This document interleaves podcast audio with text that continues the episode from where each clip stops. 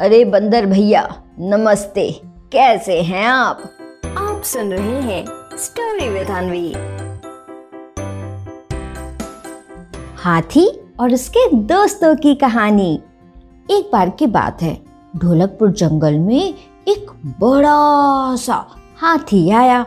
उस हाथी के लिए ढोलकपुर जंगल बिल्कुल नया था और इसलिए वो दोस्त बनाने के लिए देख रहा था और इसके लिए वो सबसे पहले मोंटी बंदर के पास गया और उससे कहा, अरे बंदर भैया, नमस्ते।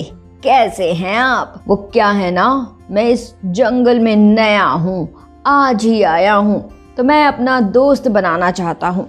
क्या आप मेरे दोस्त बनना चाहेंगे? उस हाथी की बात सुनकर मोंटी बंदर कहता है दोस्त बनना चाहते हैं मेले। क्या तुम मेरी तरह झूल सकते हो? नहीं, क्योंकि तुम देखो कितने बोले हो, कितने मोटे हो। इसलिए मैं तुम्हारा दोस्त नहीं बन सकता। जाओ जाओ, किसी और को दोस्त बनाओ अपना। मोंटी बंदर की ये बात सुनकर वो हाथी उदास हो जाता है। इसके बाद वो चीकू खरगोश के पास जाता है और उससे बोलता है, वाह खरगोश भाई आप तो बड़े सुंदर दिख रहे हैं। अच्छा भैया, मैं क्या कह रहा था कि मैं इस जंगल में नया आया हूँ तो क्या आप मेरे दोस्त बनना चाहेंगे? हाथी की बात सुनकर चीकू खरगोश कहता है, आ, दोस्त तो बनना चाहता हूँ, लेकिन तुम मेरे घर के अंदर नहीं आ सकते, क्योंकि तुम कितने बोले हो और मैं देखो कितना छोटा, कितना सुंदर तो इसलिए अब जब तुम मेरे घर के अंदर ही नहीं आ सकते तो मैं तुम्हारा दोस्त नहीं बन सकता। मुझे माफ़ कर दो। और इस तरह से मोंटी बंदर के बाद चीकू खरगोश भी हाथी से दोस्ती करने के लिए मना कर देता है। इसके बाद हाथी चंपा लोमड़ी के पास जाता है और फिर वही सवाल पूछता है। हाथी की ये बात सुनकर चंपा लोमड़ी कहती है आहा अरे अरे, ये क्या कह रहे हो? दोस्त, मैं तुम्हारी दोस्त कैसे बन सकती हूँ? तुम देखो अपने आप को, कितने बड़े हो, कितने मोटे हो। और एक मुझे देखो, कितनी दुबली पतली, इतनी सुंदर।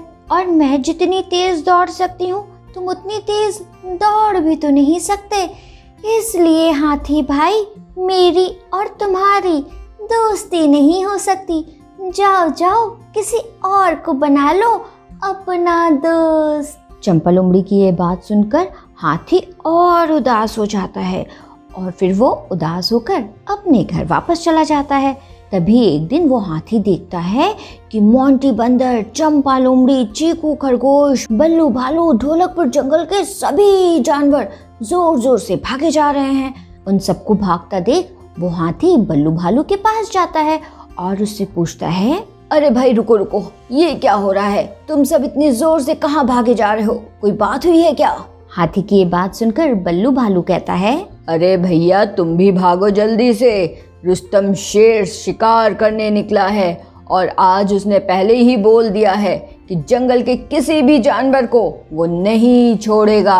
अरे भैया, भागो भागो जल्दी। रुस्तम शेर बस अब आने ही वाला है। बल्लू भालू की ये बात सुनकर उस हाथी को गुस्सा आ जाता है और वो गुस्से में रुस्तम शेर के पास जाता है और उससे कहता है अच्छा तो तुम ही हो ढोलकपुर जंगल के राजा, रुस्तम शेर, है ना? और राजा होकर ऐसा काम करते हो तुम? तुम्हें तो ढोलकपुर जंगल के सभी जानवरों की अच्छे से देखभाल करनी चाहिए। लेकिन तुम, तुमने तो सबको परेशान कर दिया है। अभी रुको, मैं तुम्हें सबक सिखाता हूँ। रुस्तम शेर जैसे ही अपने सामने खूब बड़ा और मोटा हाथी देखता है तो वो डर जाता है और डर से वहाँ से ज़ोर से भागता है। अब जब सभी जानवर देखते हैं कि रुस्तम शेर उस हाथी से डर गया है और डर से वहाँ से चला गया है तो इसके बाद सभी जानवर उस हाथी के पास आते हैं और उससे कहते हैं अरे वाह, तुम तो बहुत बहादुर हो।